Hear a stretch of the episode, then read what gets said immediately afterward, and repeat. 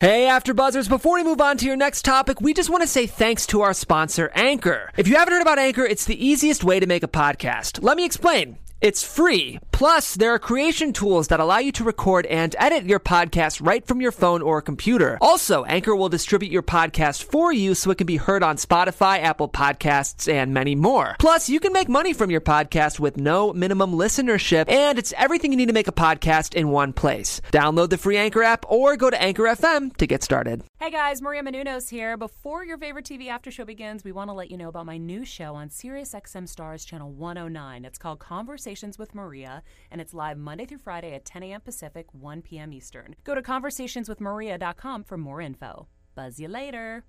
You're tuning into the online broadcast network, AfterBuzz TV. Over 20 million weekly downloads in over 150 countries, and your number one source for after-show entertainment. Johnson.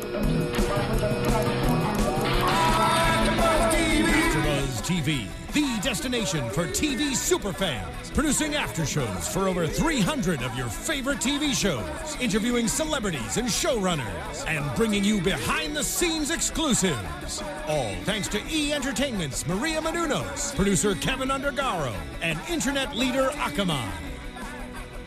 Now, let the buzz begin. Hello and welcome to the 88th Annual Academy Awards coverage here on AfterBuzz TV. I'm your host, Steve Kaufman. You can find me on Twitter at Steve Kaufman, K-A-U-F, M-A-N-N. Thank you so much for joining us live on YouTube or downloading our podcast on the interwebs through the iTunes store. I said the interwebs. Yeah. yeah. Did not Keep take going me there. long to lose any seriousness I had. We know what I you're loved talking it. about. I loved it. I'm not alone. That's I'm not the only voice here.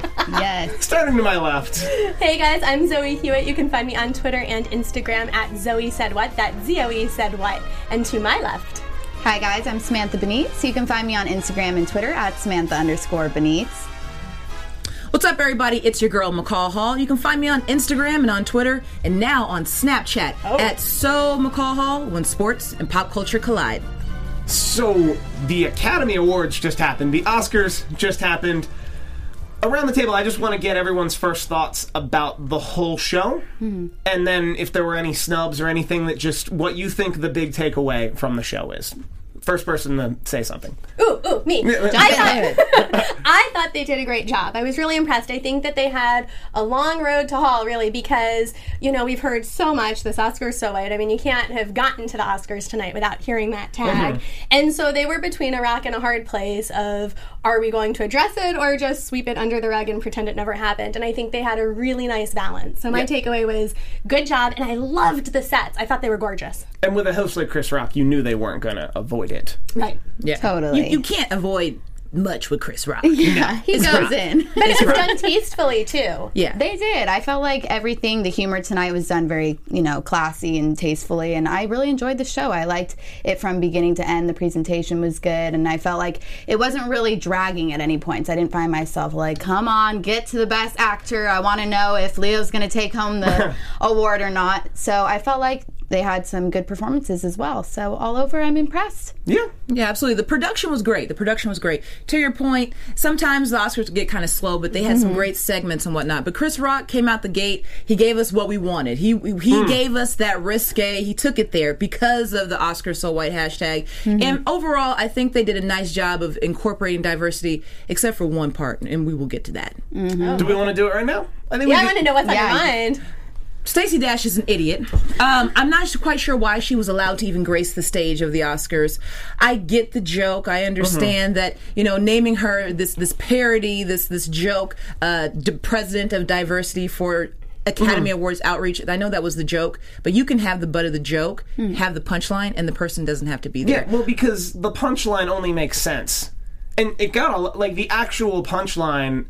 Although a lot of people didn't laugh because it was clear he was leading to a person to come out, but the actual punchline of Stacey Dash being in charge of this was a funny punchline, Yeah. and would have gotten a laugh on its own merit.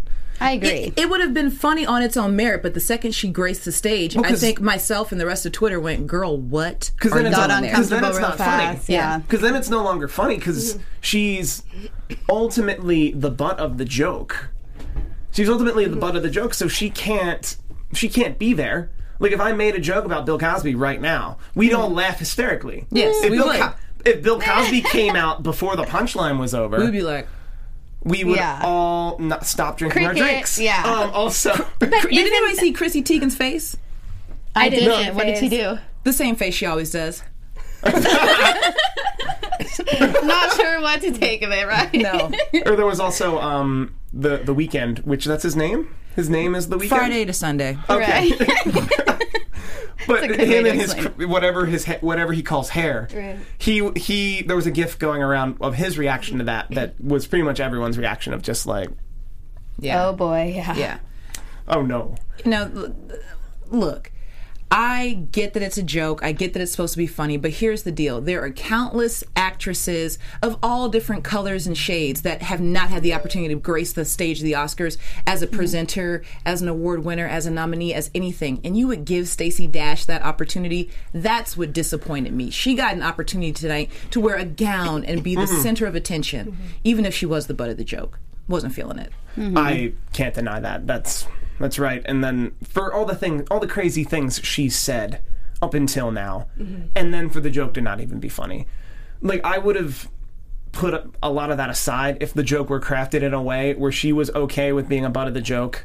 Yeah. But like her actual joke that she came in was like, "I'm celebrating Black History Month." Like that wasn't even funny, and we're beating a dead horse with this one. Yeah. Mm-hmm. But we can move on. But that's the that's the big takeaway Stacey Dash, you are now irrelevant. because that was because that was the one jeer. There's a lot of cheers tonight for like produced segments for this show and how they've handled a lot. That's the jeer. Yeah. Of just like, oh man, I'm glad we got the bad out of the way. Yeah, like- there's a lot of good. There's, There's, a lot, of good. positives. There's a lot no of wait, good. I think. So, speaking of the positives, Chris Rock comes out. Well, before that, we have a montage with, I would say this montage was about half and half of movies that were nominated and movies that were hardly nominated. That's what I was trying to figure out. I saw about seven clips from N- the NWA Straight Outta Mm-hmm. Compton Yeah. movie. I'm Yeah. like, it was only nominated for one thing, y'all. Because Right. although they do this all the time with their opening montages, it's, it's a celebration of 2015's year in film. Right. So I understand them showing all of the important films i- of 2015, but then Chris Rock comes out and immediately calls it out. He's like, "I saw like 15 black dudes in that picture in Yeah. that montage. None of them are nominated." I was thinking the same thing the whole time. And then he just rapid fire. Like I'll just pull out some of my favorites. Last thing I need, or a lot of people are saying I need to cancel this job, and he's like, last thing I need to do is lose another job to Kevin Hart. Right? that was funny. That was good. Because you know Kevin Hart's coming for that spot. Oh, he, he said it on the red carpet. He was like, I, s- it's a personal goal of mine to host this show. Yeah, even Kevin was laughing right after he said it. So I was like, yeah, he's probably right. Like, Kevin could definitely do a great job in the future. I wouldn't mind seeing that at all. Probably, possibly next year. yeah, him Possibly either. next year if they don't keep Chris Rock. It sounds like they're going one shots.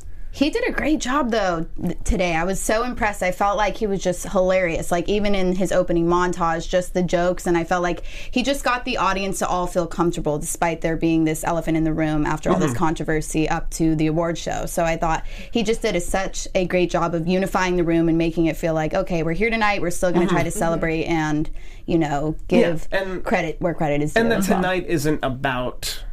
Tonight is like tonight isn't about like oh this all of this is wrong and rigged and right? you shouldn't care. Like tonight is to a certain extent a celebration of this was a problem in 1960s, but there were bigger problems. Exactly. Right. This tonight should be a celebration that we finally our problems are to this. Yes. Yeah. And he, he implied that tonight as well, and I enjoyed. the Yeah, very that was a posi- great comment. The positive vibe. Yeah. Yeah, absolutely. like- That's an excellent point. Yeah, that- absolutely. That that's what he was getting at. He had a lot of a lot of the fun stuff, and straight off the bat, they go in and say the theme we're going with is the Oscars, the creation of a movie, start to finish. So we're going to start with the writing, and. Uh, my list doesn't tell me who came out and did the presen- presenting, but the first award of the night is the winner for best original screenplay. Spotlight wins. Mm-hmm. How do we f- how do we feel about this? I that was my pick. I was a little disappointed in Spotlight, to be honest. I felt that I kept waiting for the big climax. Like, where's our big scene? There was a lot of talk in Mm-hmm. the movie about, okay, the church will come after you. So I kept waiting. Where's Yeah. Mm-hmm. the church? What's, coming- what's going to happen? You know? And it just never got there for me. So, although I know there was obviously a lot of support, I mean, in the end, Yeah. and I don't, spoiler alert, right? They just won Best Picture. So Right. Mm-hmm. I think that clearly there was a lot of support for them, but I just I didn't get there. Um, that movie, I thought, because they were pretty much doing a really long research paper. Mm-hmm. And they were able to make us interested the whole way of just a bunch of people, like, digging through newspaper articles and, like, writing a research paper. So I, I thought this was definitely the best original screenplay. It was based on real life, which, according to their rules, according to their rules means, yeah, fine, it can be an original screenplay. Whereas if you're based on a book, which The Big Short was, you win for best adapted screenplay. which is impressive. Yes. Mm-hmm. I mean that that's a that's a real um, challenge when when you have the opportunity to write the book. Everybody knows how it all plays Mm-hmm. out. It's not original, so it's always interesting to see how those movies actually come together on screen and if they do transformed. justice to for the book, right? Yeah.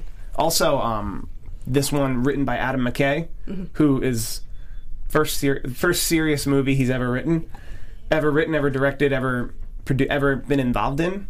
And I, I remember I was at, I'm not going to remember the festival, but it was a festival around October, and all I read in the program was The Big Short. Directed by Adam McKay, and then it had just this laundry list of amazing actors. And I thought it was a short film. Like I thought he was just making this cameo driven crazy short film. Yeah. To just because that's that's who you think when you think of Adam McKay. That I was like, oh, he- is he just making a 15 minute like romp through, and then Carell's here, and Brad Pitt's here, and then Christian Bale's here, and it's all that they're all in one location or something. And then I'm like, oh no, this is based on the book about the financial crisis, and it's probably the most important film Yeah. of 2015. I think it's timely. Yeah, Definitely. incredibly timely, especially with all the Bernie stuff. And Adam McKay flat out said, "We need to stop electing people who take money from the jerks that I was displaying in the, Mm-hmm. in the big in my banks. Mm-hmm. movie. Yeah. The big banks, the big money." And I thought that was very poignant. I totally agree, and I liked how that movie showed just the struggles of American life after the big crash. It's like you can just see how many families it affected, and it really just encapsulated both viewpoints. Like you saw the other side where they discovered, you know, what was going on before it was about to happen to millions of people, and then you just see the fallout. And I really thought that was another great film, but Spotlight did an amazing thing as well, which really highlighted, you know, the art of investigative journalism, which I'm very fond of. I took a class, you know, in college and I thought, wow, this is such a tough job for anybody to be a part of because you have to just dig and dig for such a long period of time, not knowing if you're going to come up empty handed. And when you do find something out, it's always just something that's so important and, you know, gratifying. there were two things that really annoyed me about, or really made me angry, similar to The Big Short does, about Right. real life, but I happened to see it in the movie. One was in Spotlight, investigative journalists like that. John Oliver, w- when he was still on The Daily Show, he did a report where he was interviewing some of the best investigative journalists in the world. And this was about three years ago. And he was interviewing them and he was talking to them about, like, what are you working on right now? And they were talking about a story that was like three years old Right. that not even important. And he was like, wait, what? And, he, and then he then he was like, "Where- who are you doing this for? And he was like, and they were like, the newsroom. Wow. The HBO show, The Newsroom. Wow. Because that's the only place an investigative journalist could get hired to do their work is to investigate three, four year old news, news stories for a scripted TV show. Yep. Fascinating. It's a lot of work. Like just hearing even the stories of my professors in the past who have done it for their line of work and they just said it was one of the, you know, hardest things and also they have to be able to go confront the people and ask the difficult questions and really you know that a lot of people are going to lie when they're confronted with something that may be bad. So I don't Yeah. know. I just loved it and I also love John Oliver. So shout out to you. You're great. and I think I think the uh, the importance of the world of journalism. I'm, I'm glad that they are putting a spotlight on it because Yes. it's a it's a dying craft. I went to school. I graduated with a degree in broadcast journalism, and, the, and thank you. And, and the art of in, information gathering and whatnot. It's a lost craft because now we're so fascinated by sensationalism and, and the Instagram and the Insta entertainment. Right. I think it's important to highlight those kind of stories and, and the backstory that goes Yeah. into such a uh, an industry. So good, yeah, and like Absolutely. good products and things out there for Yeah. all of us, so that it's not just what most of the news is, which is fairly quickly written articles. Like Uh, It's Right. called journalism. I hear a lot where it just it's not even Yeah. real journalism. It's just this one study came out. They released a press like they gave a press release, reword the press release to make it sound like your own article. Yeah. and like that's so many articles that I read every day. Right. It's That's what all happens. over the place. It's get out content, get out content, get out content. But there are people who who risk their lives to put together great pieces of work. So So I completely a, a, agree. A movie like Spotlight winning tonight, hopefully, hopefully changes the public perspective of what journalism is. Mm-hmm. Yeah. Hopefully, that's my big ideal. And when you guys saw Michael Keaton get up at the end with the spotlight crew, did you think a little bit of his loss last year from Birdman? Because I think that that was a big thing. A lot of people, Mm-hmm. you know, kept thinking, "Oh, this is his comeback story." As much as everyone wanted Eddie Redmayne to win, and so when I saw him up there, I sort of felt a little bit like, "Oh, good! Like I'm glad to see him on the stage." Yeah, a right little now. nostalgic Michael for Keaton's sure. back. Good for Michael Keaton. Like, Yeah, he's great, Keaton's a good honestly. like he never fell from grace. He he had a kid and was like, I'm gonna go raise my kid and I'll Yeah. be back. Yeah, and he keeps acting in great films, so I just have like the utmost respect for him. I see him evolve and just try so many different things, and that's really you know awesome to watch as a viewer. So So the next Happy for segment, him. well, there was a commercial, and then the segment after that was one of my favorite, which was Chris Rock setting up. If you're a black actor, just getting an opportunity to be in a movie can be a struggle. And then we get Whoopi Goldberg standing behind Jennifer Lawrence in that mop scene. By the way, that scene was completely unnecessary in Joy. I just want to. I hated Joy. I'm. I've been fairly public about this on Twitter. you have been very passionate about your disdain for joy. I And know. the title of it is joy, and you just hate. I just. he hates Joy. How can I hate joy. But Whoopi Goldberg points a lot of the stuff out, and then Whoopi Goldberg just mopping mopping up behind. And then we have Leonardo DiCaprio in The Revenant, but instead of the bear, it's Leslie Jones. this was great. I know. Even the bear was sitting off in the corner, though. I was like waiting for him. I'm like, oh, if he gets a snub, he should just run on up there and take it. And then we had Tracy Morgan as the Danish girl. Oh, that was, was too hilarious. much. It's just Tracy Morgan in a dress. Eating a Danish. I'm the Danish girl. Classic Tracy Morgan. Classic Tracy Morgan. Tracy then- Morgan's kind of kind of comedian. You really don't need a lot of, of content and complexities to his joke. just so let right. him be him, and it's funny. and he'll take the cake every time. Yeah. or the Danish. And then the fourth one, because these other three were green screened into the regular movie, where this fourth one, they got, um, uh, speaking of the newsroom, they got Kirsten Wig and then Jeff Daniels, who's from the newsroom, and Chris Rock to just film an original scene that was in the universe of The Martian. And I thought this one was just priceless. Yeah. I know they had good little skits there. I was enjoying them. I thought that was a nice little comedic relief in between as well. So I'm like, it really helped the show move along. and after Yeah. that was Stacey Dash. We covered it. Moving on. Please just jump off a bridge. I have to say, I missed that great montage scene, and I can't wait to go back. I Yes. was covering the Night of 100 Stars Oscar party, so I was on the red Okay. carpet there. And one of the interesting things was Diane Ladd, who was in Joy, she played, um, Joy's grandmother, was there, and she was talking about how a lot of times now what we're seeing with the nominations, and you know, I think we've all probably talked about this a little bit, even with The Martian being called a comedy at the Golden Globes, is that there's a lot of jockeying for position in terms of okay, well, I have a better chance in this category or that category, and she was talking about how a lot of times now we see some people getting bumped out of no- the nomination process because what happens is other actors get put Mm-hmm. into a category that maybe isn't quite the right fit. I So I think that's Yeah. really interesting. Mm-hmm. I think that she was thinking in terms of probably Alicia Vikander, Mm-hmm. who is really a star of The Danish Girl and who put, got put in that supporting actress role, which definitely gave her an edge up. And I thought she was brilliant and I loved her. But I thought it was a Mm-hmm. really interesting commentary from Dan Ladd, who's clearly been around for a long time. Oh yeah, veteran, Right. veteran in the industry.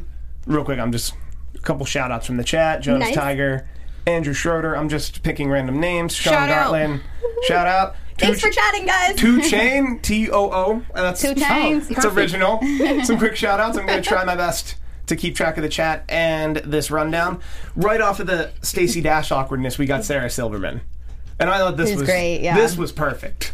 Cuz she did like her two like her two sentence copy and then just started saying whatever she felt. Like improving and totally saying whatever. saying exactly I love how she owns up to that though. She's like, "Yeah, I pretty much come out here and I say whatever the hell I want." I'm like, Mm. "You certainly do, girl. That's your like- style, and we Once know for you're it." out. Yeah, Yeah, like I you think, I think people identify with that. She's like, you know, regular. She's like Yeah. an everyday girl. yes, exactly. Very then- relatable. and she just reaches she's reached that point where people because there's a lot of people who say like oh well you can't be this you can't be that you can't be this she became such a genuine person for years that she can be in Wreck It Ralph Yeah. and still change nothing about who she is outside of the voice, outside of the voice she happens to be, of that of a little girl who, by the way, like fits her character perfectly.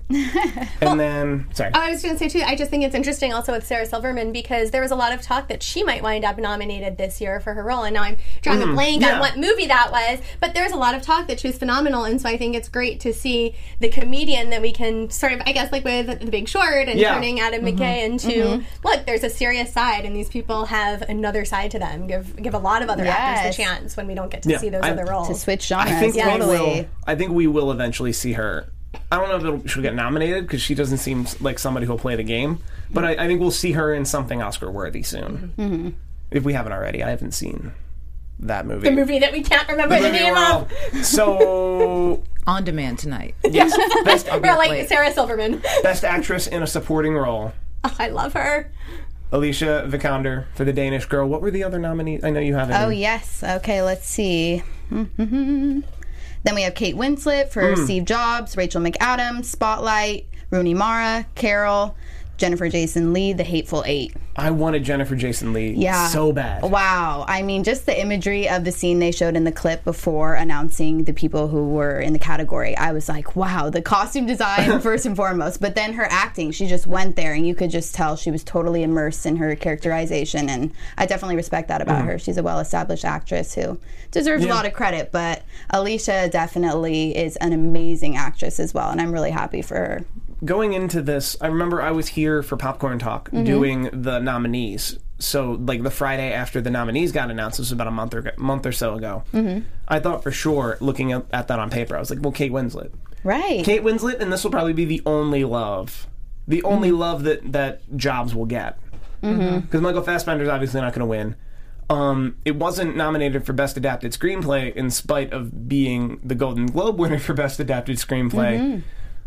Mm-hmm. Um, that's one of the snubs people are talking about. Is Interesting. Yeah. not Kate Winslet, but like the movie Steve, itself. yeah, The movie the movie, itself. the movie itself being fairly fairly good and then not getting recognized. But there's always going to be something like that. I mean, with so many opinions, I mean, even just four of us at this table, Yeah. I'm sure we could, you know, we would be hard pressed to find a movie that all four of us even love. There, You're so there right. are just so many opinions and so many types of movies. Yeah, and I, th- I think it's hard with with films that are based on somebody that we know so well. Like we know Steve Jobs so well. Either people knock it out of the park, or we just don't care, right? Yeah. Yeah. So it, it's it's tough to play that kind of role. I love Yeah. those type of movies. I, I love the biopics, as they say. I love those, Right. but not everybody feels them. And I actually liked that one way more than I liked the Ashton Kutcher one. I didn't see that one because right- Ashton Kutcher was in it. That's fair. But like, like, no, I can't but the buy it. writing of the writing of Steve Jobs was just so incredible. And that's Mm. I knew I was forgetting something when we were on the screenplay award. The screenplay award I was like, I'm forgetting something I should be talking about. And it was Steve Jobs. It was Steve Jobs, Aaron Sorkin, just masterful. Another guy who doesn't care if he wins at this point. Yeah. Mm-hmm. But he should have he should have at least been nominated. Now we're to costume design. Who did who did everybody I don't know if everybody plays the Oscar pools. Who did everybody have for this? Let's hear the nominees. So the nominees were Carol, Cinderella, The Danish Girl, Mad Max Fury Road, and The Revenant. I had Mad Max, but I liked Cinderella. Cinderella, Yeah. like Cinderella did a great job. Mad Max wins, and then Jenny Be- Jenny Beaven wins, and she comes out dressed like she would have dressed yesterday. like I don't think she, I don't think she, dr- she was just authentic. Like I don't think Yeah. she dressed up for this award ceremony at all. She just comes out leather jacket, scarves. It seemed themed to me. I was digging it. I'm like, yeah, I'm feeling the Mad Max vibes over Yeah. here. So, Yeah. Uh, Run with it. Yeah. Stay in character. Yeah. Just the theme. And I'm- Right? And I'm pretty sure she was one of the people in the car. Like, Oh, Don't quote me on this, but I'm pretty sure Jenny Beaven was in the film. interesting. We'll have to check for her. My whole thing about Cinderella, we already know what the costumes are for that The movie. glass I mean, it- slippers. it's- it's been done so many times. It's like hell. How can you expand upon it? Mm-hmm. I was I was never convinced it was going to win. Mm, That's fair. I had thoughts it was going to be Mad, Mad Max for that category, just because the imagery of that film and, and just like the teeth they had here, just Mm-hmm. everything Mm. from the face down, even to their you know clothing, it was just totally in the theme of the movie, and yeah, it seemed very unique, and Yeah. they stuck with it. So I And thought they deserved that The one. betting markets had Mad Max as well. Yep. And- oh, I knew it. I gotta start reading these betting magazines. There, I'll send you some links. You'll get lost. Please do. Um, also, production design. Mad Max again. That's for the set. De- the production designer Colin Gibson, set decoration Lisa Thompson. They come up. Mad Max looks like it's going to sweep a little oh yeah. because the award it for swept all right. the award for best makeup and hairstyling, Mad Max again in a nomination or sorry, an award that didn't have five nominees. yeah. There were three. Correct me if I'm wrong, but it was Mad Max Fury Road, the hundred-year-old man who jumped out his window, and his name was Bill, and our title's too long, and The Revenant. Yep. Those were the three. Which I said this in the nomination special. I think that's really rough at any point when you don't nominate five movies. Like you're claiming that of all of Right. cinema, only three, not five Qualified. movies. Yeah. We're even Qual- deserving. I, I see your point, but then on the flip side, it's like if there's if they're so superior, why put in two extra?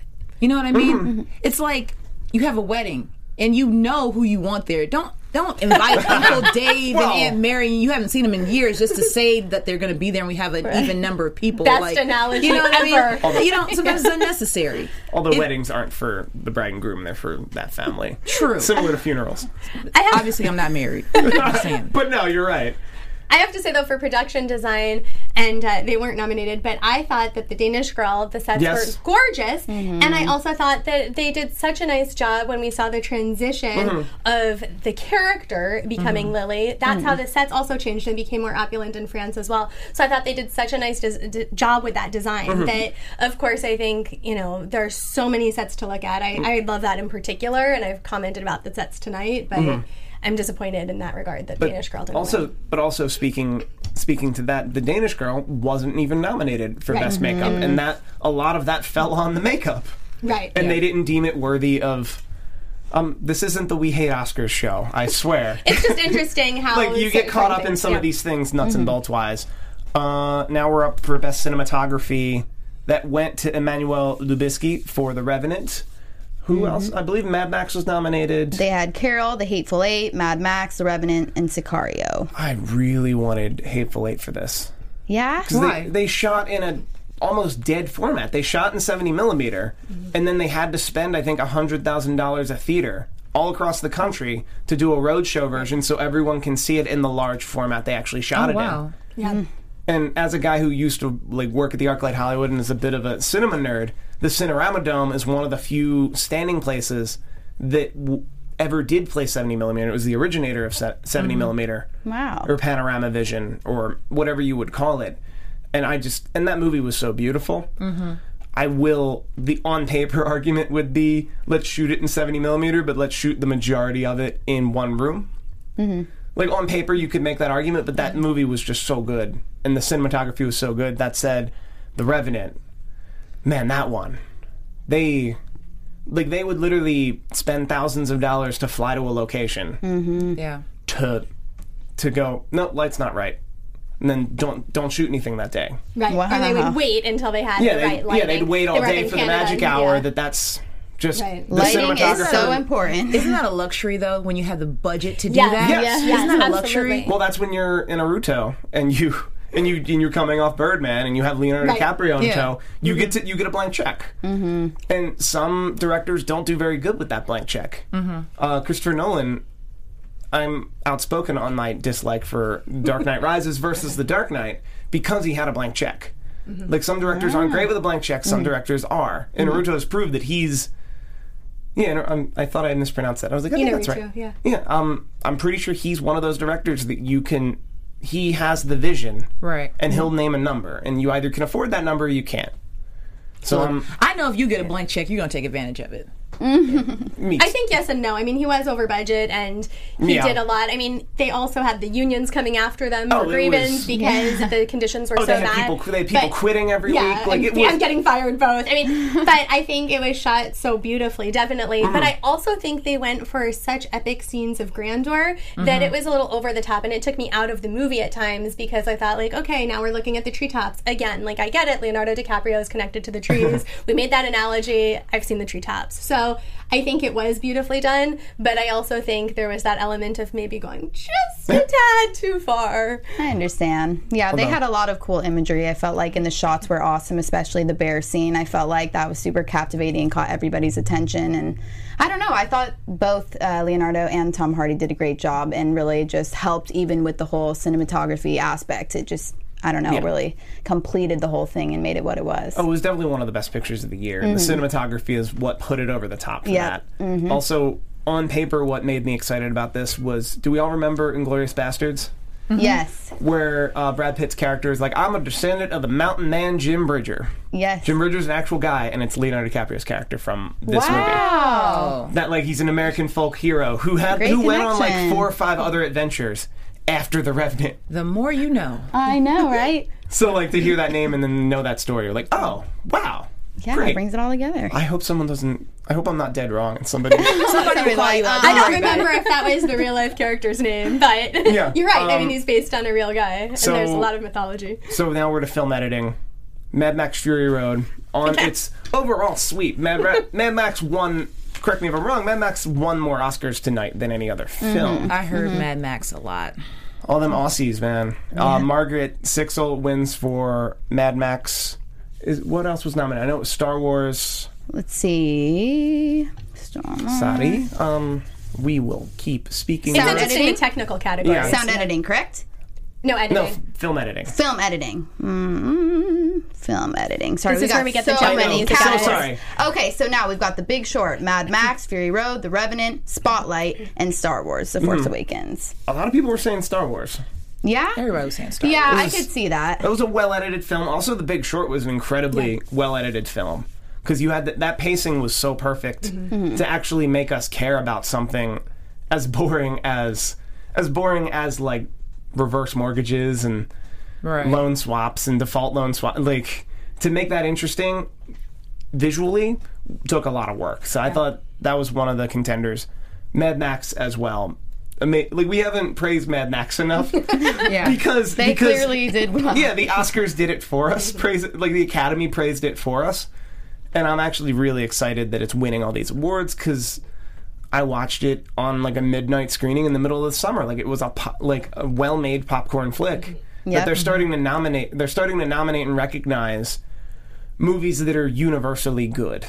Yep. Is what ex- is what excites me about Bad Max. I know it's cool because The Revenant received 12 nominations tonight and Mad Max received 10. So that's a lot already on its own and to take, you know, more than half of your nominations home is like a huge feat in itself and shout out to the film editors because literally editing anything like a clip, even a reel, like for 5 minute reel it literally takes like up to 3 hours, you know, when you originally start and I can't imagine what it would take, you know, for a team to produce a feature film and to really knock it out of the park. So That's what I- that's incredible. That's what I always think about. Like that movie was pretty long. I mean, Yeah. the editing process and that you have to have a lot of skill, a lot of Yeah. skill, and a lot of attention. a great to team detail. too. Yeah. you know, I went to a Q&A um, for Star Wars, and the editors are actually, they're two women who Mm-hmm. have worked with J.J. Abrams since, like, the Alias days. And it was very interesting because they were talking about how they would each take sections of the movie and then go to each other and say, okay, I'm doing this. Does, you know, or does J.J. want those sort of old-fashioned wipes? Are we doing that? And it's interesting to see two people editing a movie like that and that they've been doing Right. it for such a long time that they can do it. But frequently you don't get that because Yeah. it's one person's vision, one person Right. with the director and it's such a technical skill so i think just for that that's amazing Yeah. that there were two of them who could create such a seamless movie together Right. and it's all about the editing. I feel like you can totally change the dynamic and the tone of a scene just by the way you put two clips together and not doing any jump cuts or things like that. So it just you have to be so, you know, on it and very detail oriented Mm-hmm. and you just have to have the vision. So I feel like these people are obviously very talented. So kudos. Cool. So speaking of editing, sound editing, sound mixing, both Mad Max Fury Road. historically, both of these fi- historically these are nominated to the same film. Nominated to the same film. They're awarded to the same film.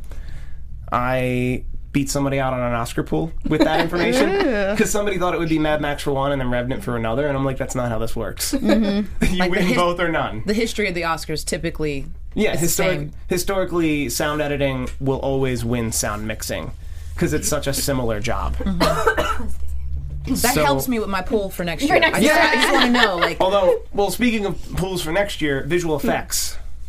okay. Star Wars was favorited pretty heavily to win this category. And Yeah. how can it not be favorited, right? Because it was because it would only had like four nominations. I mean that that was the one uh, category and, and whatnot that I just felt like so confident. Yeah. Star Wars winning. yeah, because it's the top grossing film of the year. Right, It's everybody went to nominated see for like it. four or five things. Yeah. and it definitely fits in there. What else was nominated? So they had Star Wars, The Force Awakens, The Revenant, The Martian, Mad Max Fury Road, and Ex Machina. And of Ex- course, Ex Machina wins. Yes. breaking everybody's bracket. that was my second choice though. If it wasn't going to be Star Wars, I mean, the visual effects in that movie were awesome Mm. and they really made her come to life, I feel like, Alicia's character. So Yeah, they did Oh, a it great was job. So good. Yeah, it reminded me of her a little bit. I was like, oh, I'm feeling a little bit of her vibes in this movie, Mm-hmm. but I really like the way that they turned it. It was like a dark film that kind of showed how technology is affecting us Mm. and maybe there is a little consciousness going on there with it. So, but you know, I think they did a great job everything visually. So I'll just kind of run through it. Uh, animated short film. Has anyone seen any of the animated short films? Oh, okay. Yes, I did. okay. Did you? Nice. Um, hang on. The one from The Good Dinosaur. Hang on. right. Oh, okay. Uh, what was we're that like, one oh. called? Was that s- was that Sanjay's? Yes, Sanjay. That was no, wait, so Sanjay was good. from Inside Out.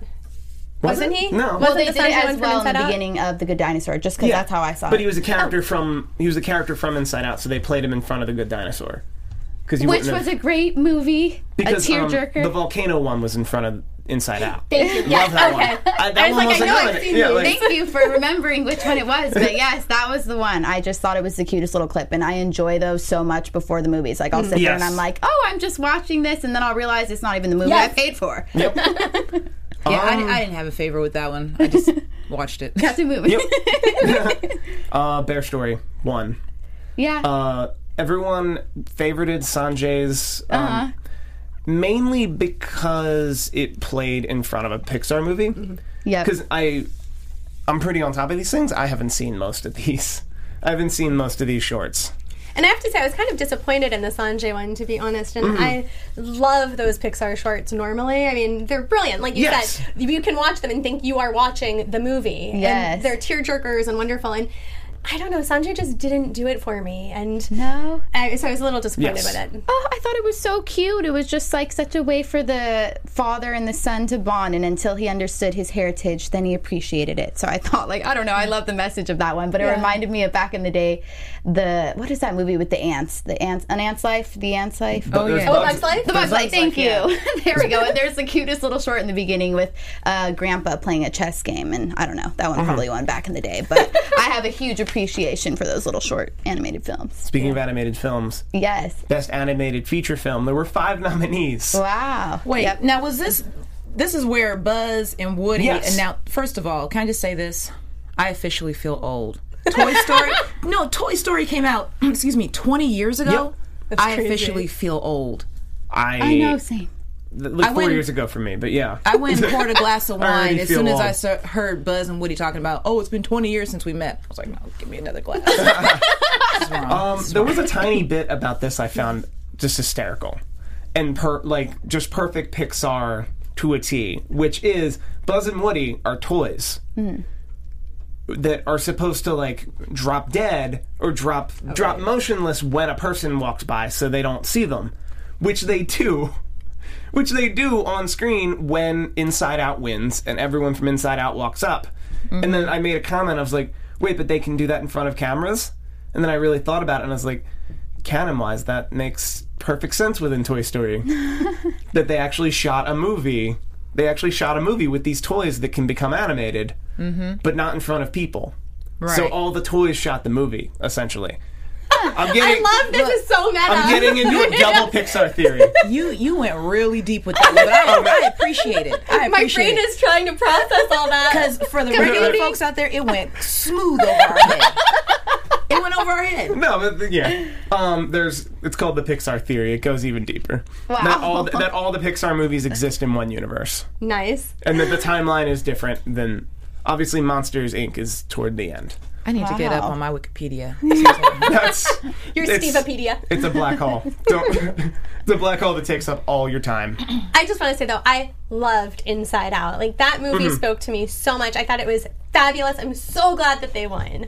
I am too. I actually every year I like to go through the list of movies like by box office that weren't remakes or based on origin based on other material. And then have that top ten of the year, and Inside Out was number one. Mm-hmm. And then it was a bunch of movies that were normally in like the top 50 otherwise. But Inside Out was the number one grossing original film of 2015. Wow. I honestly think it should have been Best Picture nominee, but I agree. they have weird rules about animation or they don't vote for animation. and- Well, it's been ever since they added this category Mm-hmm. that now we don't get to see animated movies make it in. And I agree. I mean, these themes, Pixar always hits the tearjerker themes. I mean, Yes. let's Oh, face Mm-hmm. yeah. it. I mean, even They're in pros at that. They are pros. But these themes spoke to me so much. I mean, I was definitely crying in that movie. I admit it. Mm-hmm. and then they have the um now they've gone from 5 to up to 10. Right. Mainly the first year they did that they nominated Toy Story 3 for Best Picture. And it was a clear like the 10 rule was a clear reason of movies like The Dark Knight that were good and critically acclaimed and also made a whole bunch of money. You can nominate them and make your sh- make more people want to watch your show. Right. Chris Rock introduces Kevin Hart as next year's host. right. That's the hopes. Kevin Hart has a lot of fun and introduces the weekend.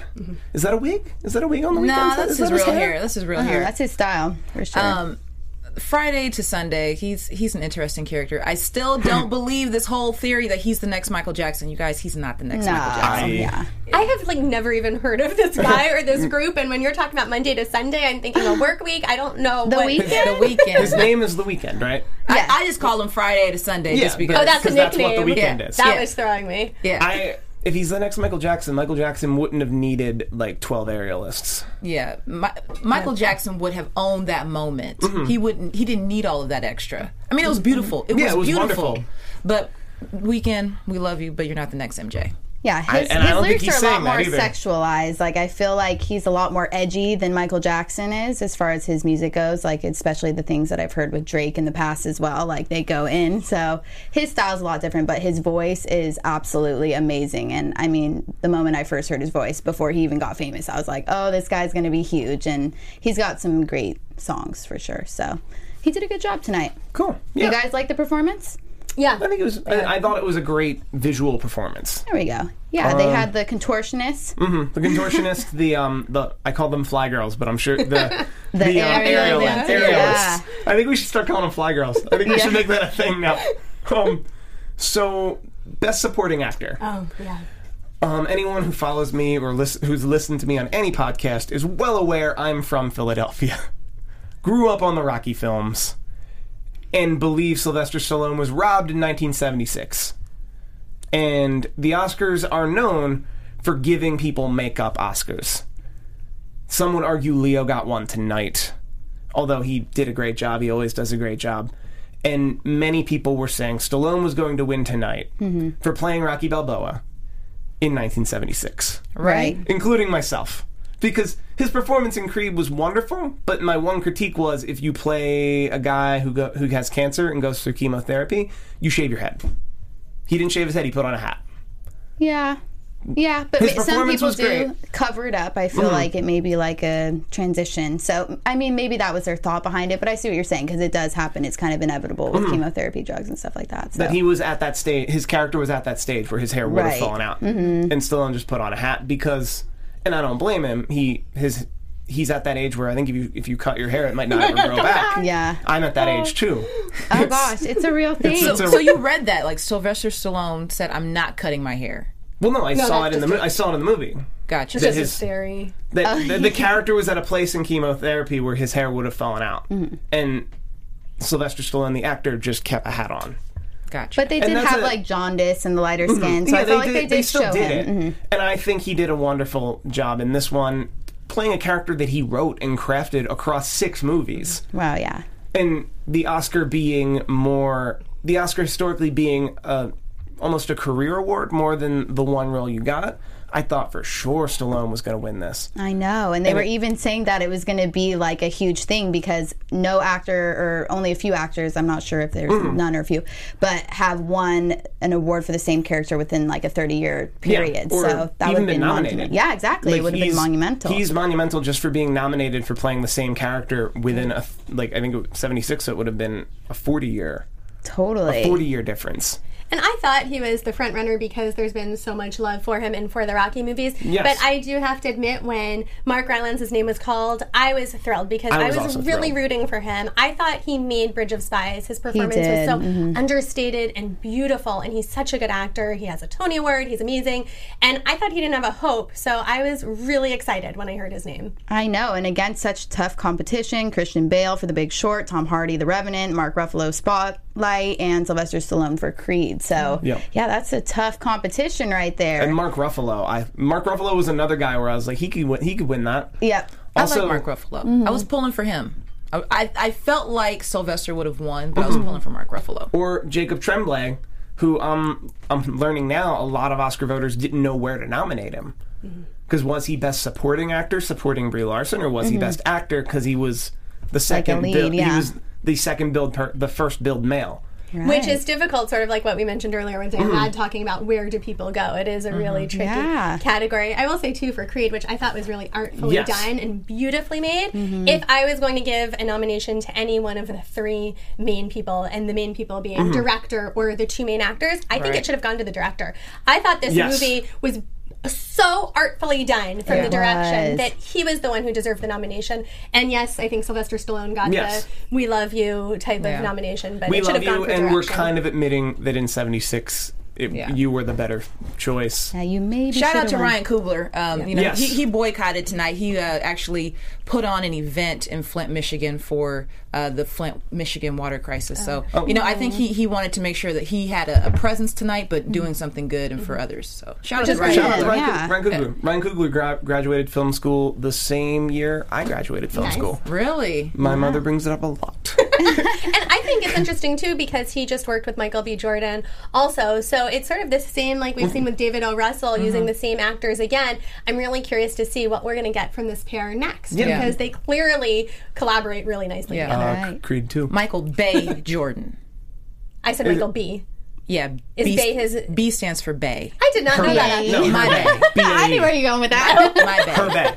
He calls bay. My Bay. I was like, oh, listen, you're That, really that- look, that's what Twitter calls Michael B. Jordan, Michael Bay Jordan, because buy that. everybody's Bay in their head. I buy that. Wait, is Bay boyfriend? What is Bay? Before anyone else. It's like babe without the. It's an E. acronym. It's Yeah. an acronym for before anyone else, and it means love him someone most. above. Yeah, I love him most. He's Ah. above. He's above everything. Oh, okay.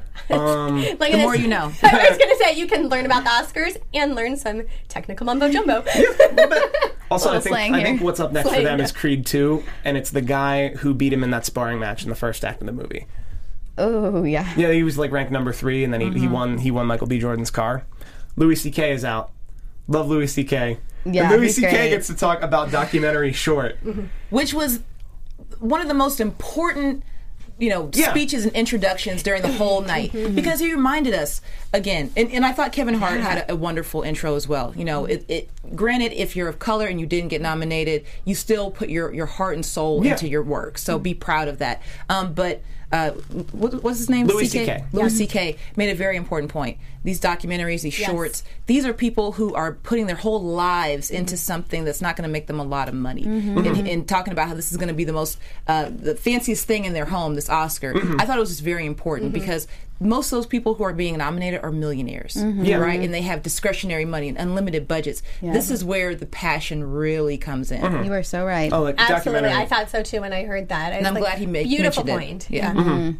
Um, what we call it? He said everything perfectly. This was another. This was another category that was completely up in the air, Mm-hmm. and I sadly have not seen any of them. I'll tell you this. The documentary uh, shorts and, and the documentary um, categories were the most diverse Yes. categories of all of them. That's where I saw that's the a good most point. people of, of color and different ability levels and things of that nature. Different backgrounds, All totally. different backgrounds. Yeah. That had the most diversity were the documentaries.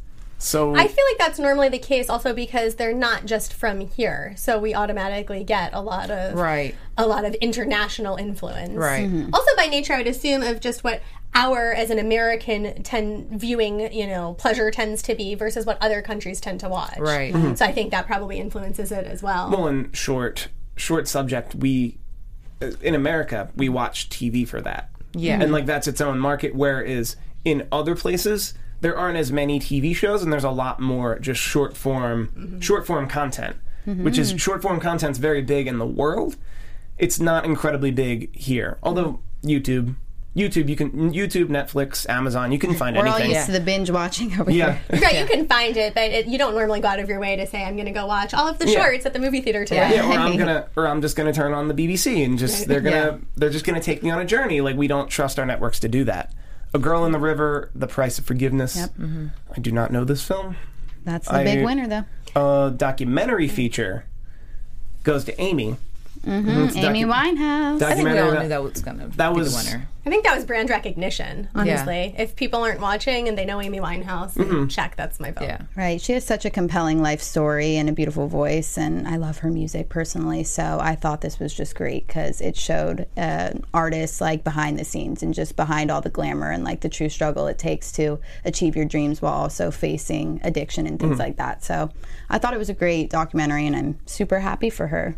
Rest in peace, Amy. R.I.P. We miss you, Amy. Uh, the honorable mention has to go to Cartel Land, which was another good documentary. You're right. Uh, the Academy president, Cheryl Boone Isaacs, addresses the crowd, reiterates the Academy will take steps to diversify membership. Each of you is an ambassador who can influence others in the industry. It's not enough to listen and agree. We must take action. And now the award for best live action short film. We're at that middling part of a bunch of the stuff you, uh, most people haven't seen. Right. Mm-hmm. It went to the stutterer. I got this one wrong. Yeah. Lost the poll with that. Um, I did lost I lost the poll before that. But um, what I really enjoyed, what I did enjoy about this is this was the one that Jacob Tremblay and um, the gentleman from Beast of Donation, whose name I'm whose name is escaping me. I'm going to say Lincoln something. There was a Lincoln in there? Did I make that up? I'm not sure, but they were so yes, the cute. two kids presented. That's when uh, Chris Rock brought out the little stepping Yeah. stools. Yeah. The apple Apple boxes. crates. Yeah. Um, Jacob Tremblay is. I've said this before. I think he's either going to be the next Leo, Hmm. like the next Leonardo DiCaprio, like the next big thing, because he's so mature and handling all this so well. Right. Or he's going to be the next um, Lindsay Lohan, like the next public, Whoa. the next, but the next public. and Let's by not that- put that on well, him. no, but, but by that I mean the next kid that we put too much on Right, and that right. he's not ready for. Because I don't blame Lindsay Lohan for a lot of stuff as Right. much as I'm like, well, if I grew up in the situation Lindsay Lohan grew up in, Right, it's hard. it's actually, it would speak more to my luck to, for me to not turn out like Lindsay Lohan. Mm-hmm. Like, very few don't turn out a complete mess. Don't ever wish Lindsay Lohan on anybody else, though. That is I, just I'm that- not wishing it on him. I'm saying that's the spectrum. No, it's no, I Lindsay feel you. Lohan and Leonardo DiCaprio, and he's going to fall somewhere in that spectrum. Let's just pray for Leo. Anywhere, let's pray for the middle. Let's pray for um, Haley Joel Osmond. That's a good middle. Hey, wasn't he arrested for something drunken? If let's pray if- for. Um, If we're praying for the middle, I think we need like um, Hillary Duff. yes, She's had a nice, calm, normal life. there we Yeah. go. Hillary Duff is the Or five. Mara Wilson. Oh my gosh, she was so cute. Remember her from Miracle on 34th Street, the remake. Okay, She was in or- Matilda. Dakota and she Fanning. We took some know- time oh, yeah. off. we know And- a lot of people in the middle. We- Jacob Tremblay. Hang in there. Yeah, we all right. We Jacob. love you. We just want the best for you. yes. Um, best foreign language film goes to Son of Saul. Mm-hmm. I'm gonna kind of go through all that. Joe Biden's here. Gets a With slap. He showed tonight? up. Good old Joe, Joe. no, Joe Biden. Come on in, Joe. Crazy Uncle Joe. and he was like, I'm the least qualified man here tonight. And he assures everyone the applause winds down. Lady Gaga does a performance of Till It Happens to You from The Hunting Ground, the film I, or the the uh, award I thought would go, she'd get the award. That did not happen. She had a lot of celebrities crying too. I saw at the Yeah. end of her Yeah. performance, everybody seemed very moved, and she definitely is a very animated performer and very talented. Can play the piano and sing and belt her heart out. So she brings it. She's Yeah. come into her own also, I feel like, so much lately. She used to be a joke with the meat dress, and there was always something Uh-huh. so over the top. And now, lately, since that beautiful tribute to Julie Andrews, which I think was about a year ago now, Mm-hmm. Yeah. we've seen, whoa, wait a minute, she's more than just a meat dress. Yeah. Mm-hmm. Mhm. And she's proving herself, and I feel like we're going to continue to see more from her. But that said, I think, Steve, you are not a Lady Gaga fan, am I right? Not Were you the one who particularly. said that? I'm I'm not a fan of her, the type of music she does to begin with. I'm actually a big fan of her as an artist Mm-hmm. in this in the sense that she was an observer at one point Mm-hmm. and figured out that she was just a regular musician, singer, songwriter. Right. As an I've heard about that. Mm-hmm. observer. And she she realized that like people like her with her skill set are a dime a dozen. And what she learned is that if I become a The more persona. yeah a more popularly accepted Marilyn Manson Mm-hmm. essen- is because that's what she became like Yeah. I need to become scary and artsy and It's like everybody's Sasha Fierce, I feel like, for Beyonce. You know what Yes. I mean? You have to have your alter ego and like bring it. Otherwise, people are not going to be as interested. I mean, some people rely on that, but then I feel others don't. Like Sam Smith doesn't really have to turn on anything. But maybe that's a guy girl thing. I'm not even really sure. But Mm-hmm. That might- no, that's maybe part of not, though, because then I'm thinking Michael Jackson did all these theatrical elements as well. So, you, you, have know. to have your persona and that's actually what everyone's buying Yeah. not just your music Right. and that's not to devalue anyone's music but I think what she Exactly. learned by observing is that most people who do music are really good at music Mm-hmm. yeah. and there's a lot of other elements to getting to the top that- She- Right. Mm-hmm. she figured that out and I respect her Marketing. for that I actually just don't like much of what she does She's evolved so much to me though, because I didn't like her at first so much because of the meat dresses. But now it's gotten to the point when I see Lady Gaga, I refer to her as Stephanie. I refer to her. as- I, I get so emotional. I get so proud of her because I'm like, that is Stephanie being her true self and being the true performer that she is. I mean, when she when she performed at the Super Bowl for the national anthem tonight during the Grammys, I'm like, go ahead, Stephanie, you do your Do thing. your thing. Exactly. But I do like that she's transitioning into people will just accept me as an artist Yeah. Mm-hmm. now because they already bought into the persona. I think we're all going to cover the Grammys next year. I feel like, I feel like we, have, we have a lot of Yeah, insight on music as a business and art. Um, And you speaking know- of music, Yeah. best original score. So happy about this one. Me too. Because Ennio Morricone or Morricone, someone will, it's one of those two, someone will correct me. I don't know the answer to that one. either which way, wins Best Original Score for The Hateful Eight. He scored so many westerns, so many great films. Never, never won an Academy Award, and he wins an Academy Award for The Hateful Eight. And he gets to come Gotta up there, feel good. and just gets to come up there and just talk about it, A and little validation. Feel good moment. Yes. definitely feel good mo- moment. because he did the Good, the Bad, and Ugly, he did the Untouchables, he did Bugsy.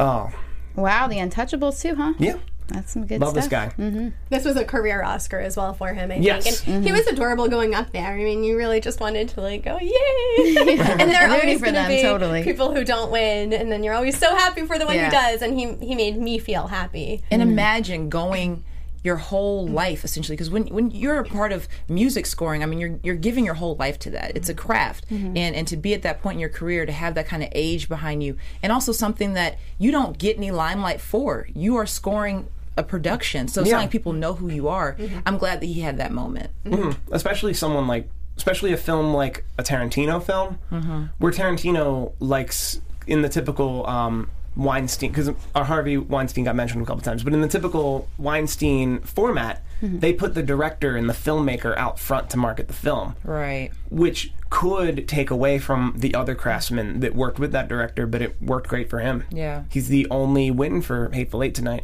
Yeah. out of only two nominations Right. Mm-hmm. The Hateful Eight definitely did not get as much recognition as I think I'd say everyone overall expected, especially since Quentin Tarantino typically we see a lot from his films. Right, Yeah. right. So after that, best director.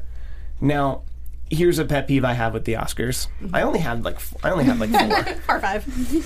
but one of them is one of them is that you nominate up to ten movies for the best movie, but you only nominate five directors. right So what you're saying every year is that there are three movies that were great, but their director, but their director isn't the best. Not so much. Yeah, that's what they're kind of stuck with. Like, no, no, your movie was great. It was one of the best of the year. You weren't. Kind of a and thing. it, It's- how is that even possible in my mind i feel like the director, I mean, just knowing production, he's really the vision of, of the movie. Mm-hmm. Or how she. Can, or she, exactly. how, how could I forget us, right? Um, but but how can you have a great movie without a great director? I- That that seems like it should be a, a joining kind of nomination. Right, they're like leading the ship, the whole Mm-hmm. crew, the actors. So And that was the big outcry a few years ago with Argo and Ben Affleck. Mm-hmm. That, you know, like, whoa, what happened here? Yeah. So this year it went for the second year in a row to Ale- Alejandro Inarritu. Thank you. You're welcome. Only the Uh, Alejandro- third time in history, I believe, that it's been Yeah. back to back like that. And he was up against Adam McKay, who I early on thought he was going to win because the Oscar, like the Academy, loves that story of someone like Adam McKay who makes I don't want to say lowbrow comedies, but high like High lowbrow. high high lowbrow comedy. Like someone like Adam McKay to make a high lo- to usually makes high lowbrow comedies to make just a legitimate Oscar contender. I thought it would be him. Um, was Spielberg nominated? I don't think Spielberg was nominated. He, Uh, I think so. he's he's got nothing to prove. He was one of the, He has enough. he was one of those three movies that, that they were just like whatever. Been there, done that. But Inarritu wins Best Director. Historically, it's about sixty percent of the time, whoever whatever film wins Best Director wins Best Picture. not tonight. Not tonight, but there Yeah. were still a couple other we have to talk about. Best Actress, mm-hmm. Brie Larson, Room. Yep. So expected. And that I felt like that was like, okay, great, I'm glad you won. Like, let's move on. We want we all want to know if Leo's Mm-hmm. We, yeah, we gonna get all it. want to know that Leo. We all, There we go. that that was probably the the the worst um, nomination for me because I'm like we've gotten this far and we we all are here for the same thing. no offense, girl, but get your award. Let's get out of the way. Although I do have to say that I thought if Brie didn't get it, Leo was going to be like sh- really shaking in his shoes because oh my god, the shoe in didn't get it. What's up for me? Right. So I, I was nervous. Yeah, she was a top contender, and she is such a compelling actress. Like everything I see her in, I become more and more impressed. Mm-hmm. And I feel like she's so young, but she really grasps such mature roles. And even her combination with Jason Jacob, I'm sorry, Tremblay, Tremblay. you know, was so awesome. And I thought it was so cute that when she won, she like gave him a little Yeah. high Oh, yeah. five. I'm like, share that moment. Like Yeah. that's how humble she is, and she obviously worked very hard. So I thought that she was a shoe in though too, but she was up against Kate Blanchett, Jennifer Lawrence, Charlotte Ramp Rampling, yes, and Saoirse Ronan. not Sarah Weiss. Yes. I, we were talking about this earlier that everyone gets tripped up on her name, Saoirse Ronan, who starred in Brooklyn and The Lovely Bones and Atonement. It's actually pronounced Saoirse. yeah, it looks like Seors. That's what I honestly thought it was originally. more so you know. yeah, the more you know. This should be our Beautiful theme name. song. But they were all. but at this level, and like at the Academy level, Mm-hmm. they're all amazing. Mm-hmm. yes. They're all Exactly. great. They all like any of them c- could win. Where it's like, Right. no, that was probably the best. It's you know, I liked Brie Brie Larson in Room. Room spoke. Room spoke about a lot, and like is a worthy Best Picture nominee as well. Um, but she was a little overshadowed in spe- specifically our viewing station because we were all looking at the clock and they were running they were running low on time. And um, I didn't mention the the Girl Scout cookies bit. Which was hilarious. Crisis. That was good. Hilarious. So if they were to have, if they raised sixty thousand dollars, Yeah. 65. Yeah, it was sixty-five thousand two hundred forty-three dollars. I meant to do this math. Sixty-five thousand divided by two dollars and fifty cents. How long has it been since you've bought boxes of cookies? Because they are five bucks each, Yeah, I think. Yeah, Two for they're five? expensive. Two I'm for like, five? I don't have wish. cash. Yeah. You sure? I was, oh yeah. I was at a just- Ralph's maybe last those are weekend. They It was just two for shook me five. down Like this cookies. weekend. They were five dollars. All right, I'm always so, devastated when I don't have a five. I'm like, no. okay, so 55 50,000 boxes of cookies. No?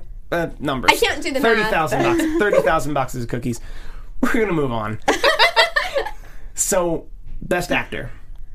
As it's very clear, Ah.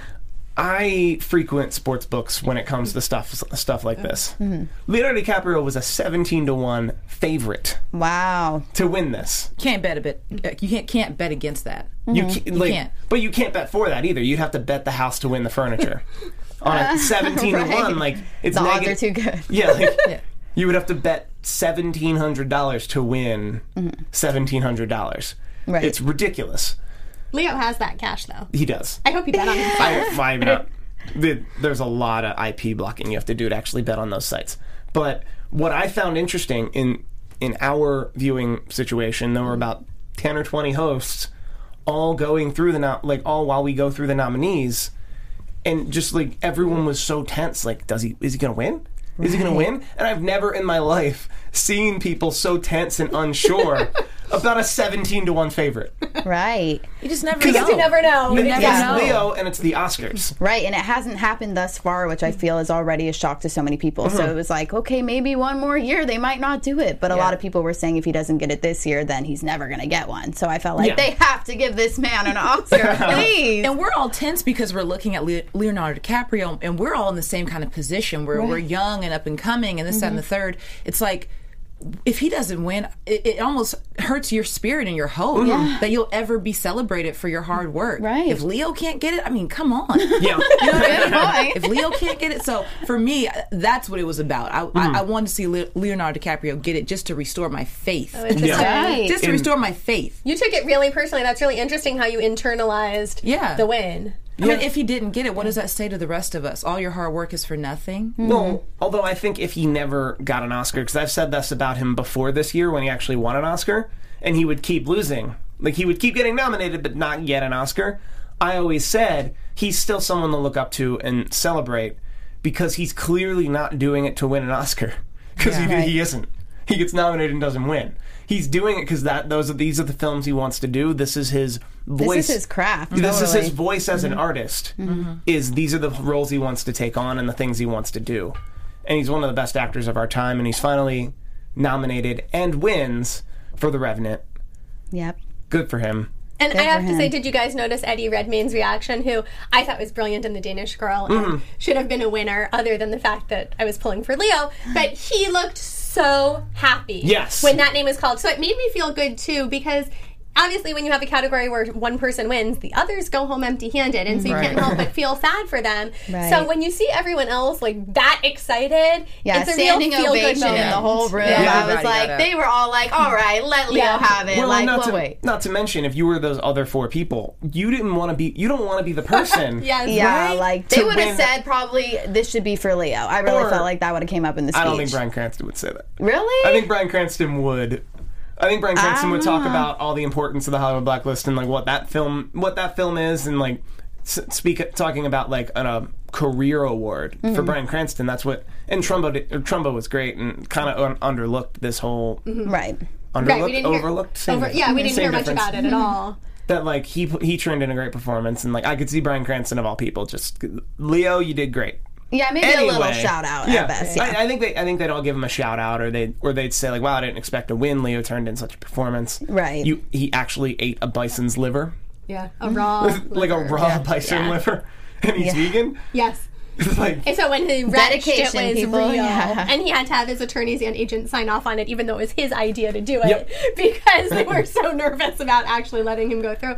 But do you think the others who would have won in our hypothetical Mm-hmm. discussion would have called him out? Because I also feel like then by calling him out specifically, it's a little bit degrading if they said. This one should have been yours, Leo. Like not to the other 4 not like yours, Right. Eddie Redmayne, not yours, anyone else, but Mm. Well, Leo. This. I think what you guys Right. didn't notice is I know there wasn't a podium this year, but there's a red button under the microphone, and it's the Kanye button. Oh. So if you so you don't have to do it. You just hit the Kanye button, and Kanye comes out and grabs the microphone. We're like, help. Hold up, I'm gonna Eddie let you Redmayne. finish, but I'm gonna, let, I'm gonna let you finish every red man, but Leonardo DiCaprio, the greatest actor of all time. Which would have been amazing. yes, so it would have been. it would have overshadowed anything else. yes, overshadowed Stacey Dash, Oscar so broke White, the internet entirely. Spotlight winning Best Picture, Yeah. Right. investigative journalists. We would have all just been talking about Kanye West, dude in debt for some reason. I'm just gonna pray for Kanye. I, I don't want to give him any. Kanye and Stacey Dash are right there next to each other right now for me. for you. All right, Best Picture. All the talk, all the rage. There are eight of them. There were really only two favorites. Mm-hmm. It was between The Revenant and Spotlight. Oh, and see, I thought The Big Short. I heard a lot about The Big Short. There was a lot about the Big Short, but it was hitting into the Golden Globes. It was spotlights to lose, and Hmm. then the Revenant won the Golden Globe, and the Revenant picked up a lot of steam heading into the phys- in, heading into tonight. That the Revenant Hmm. was the the odds on favorite, and Aratu was going to be the best director. and historically that's only four out of ten years Hmm. that it doesn't happen the other way that another movie will win and spotlight wins Yeah. you could have found about three or four to one odds on it just for those of you tracking that i try not to bring these things up too much I, I thought it was interesting because I felt like we didn't hear so much about Spotlight. Like there weren't a lot of nominations for it. They didn't win coming up to this really. I mean, they won early on. They Yeah. won, but I were just sort of nominated felt a little, like it was and- like, oh, a surprise, best picture. Right. It was definitely a surprise because I think most of us were, especially heading into the order they went to, was, was Inaratu wins, then Leo wins, and then it's Spotlight. Right.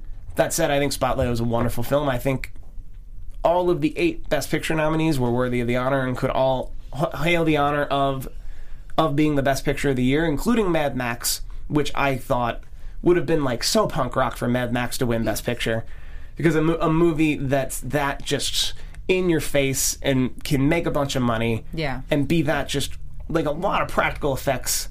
Like the flames were real, I think, out of that guitar. Really?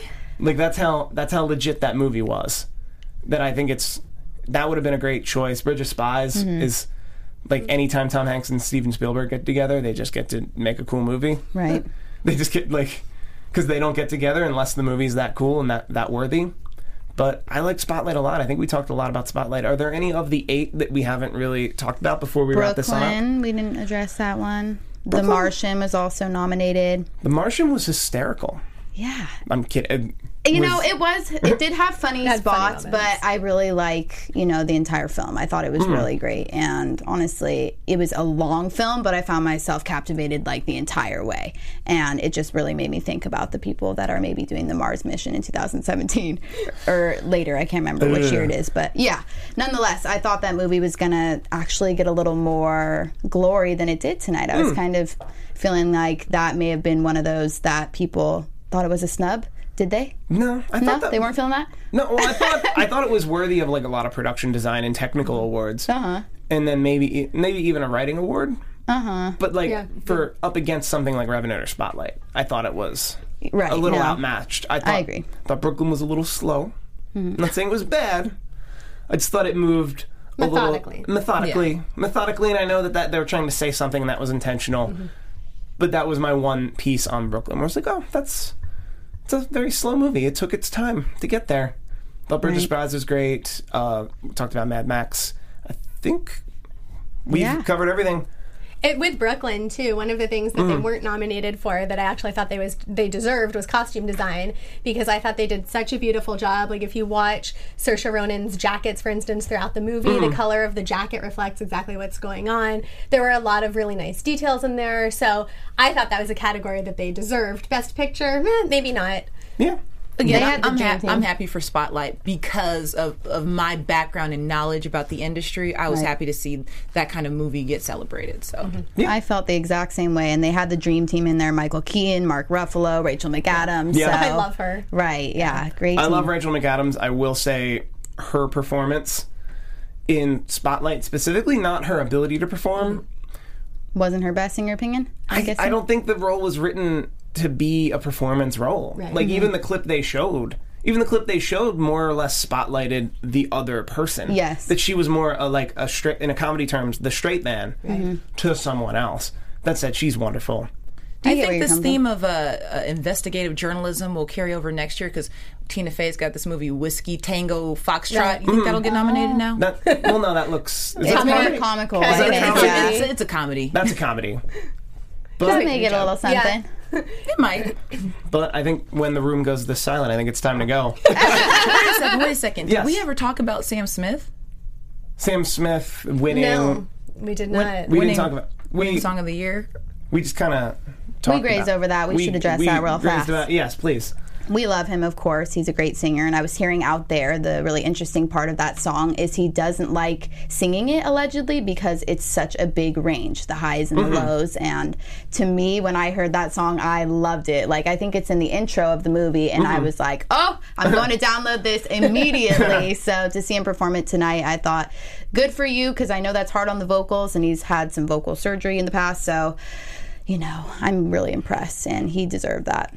And, Yeah. he, and he looked great. Yeah. His, his acceptance speech was beautiful. And did you guys hear about the Razzies?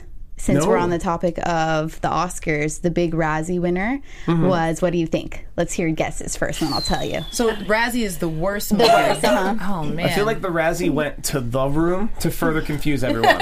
No, there's two. There's two that had the big wins. So what Okay. do you think? Okay, the room. That's I fine. don't know because I can't even think of Yeah, what I'm- else I've seen for nominated No? for Razzies. Do you have any guesses? I just know Sandra Bullock that year that accepted her I don't award know. for both. yeah. Okay, Fifty Shades of Grey Nice. Yes. and the Fantastic Four.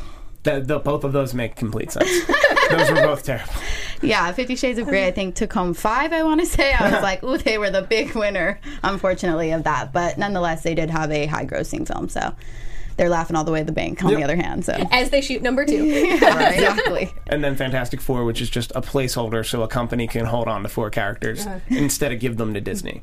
it's literally what it exists for. The same reason we see so many X Men movies. right. Right, which is really interesting. Yeah. Mm-hmm. It just came up with Deadpool recently, right? That the characters were actually sold off by Marvel because they needed some money back Yeah. before they realized they Historically. were big money makers and now X Men all belong to Sony, including Deadpool. Mm-hmm. So Sony's right. Sony's laughing all the way to the bank. So, on that note, Spotlight, Best Picture. There you go. Investigative journalism is back. I think so. It never I, I left. want it to be, Yeah, it but never I, left. I really want it to And be, it shouldn't leave. And I want that. I want more people to see that movie and to understand what true journalism is. Mm-hmm. Also, that mm, if you live in an American city, there's a good chance that some of those priests are still at the archdiocese you go to. Yeah. But then that's the other like really depressing ending to that movie. It's like not only is investigative journalism dead, but there are pedophile priests everywhere. And on that happy note, thanks for joining us. But yeah, thank you guys so much. Um, if you guys want to tweet at us to let us know we we said something wrong, there's a snub we missed, anything like that. Starting to my left, Zoe, where can the people find you? You guys can find me on Twitter and Instagram at Zoe Said What. That Z O E Said What. I'm Zoe Hewitt, and I would love to hear your thoughts. So let me know what you thought tonight. Once again, I'm Samantha Benitz. You can find me on Instagram and Twitter at Samantha underscore Benitz. Uh, once again, it's your girl McCall Hall. When sports and pop culture collide, you can find me on Instagram, Twitter, and Snapchat at so McCall Hall. And I'm your host, Steve Kaufman. You can find me at Steve Kaufman. That is K A U F M A N N. I'm also on Instagram, Steve underscore Kaufman, but I only do it on Thursdays. I do a lot of shows here at AfterBuzz TV. I tweet about them regularly. Thank you so much. And I have, I have more things to say, and I'd like to thank. Um, um, um, and I'm gone. And don't forget.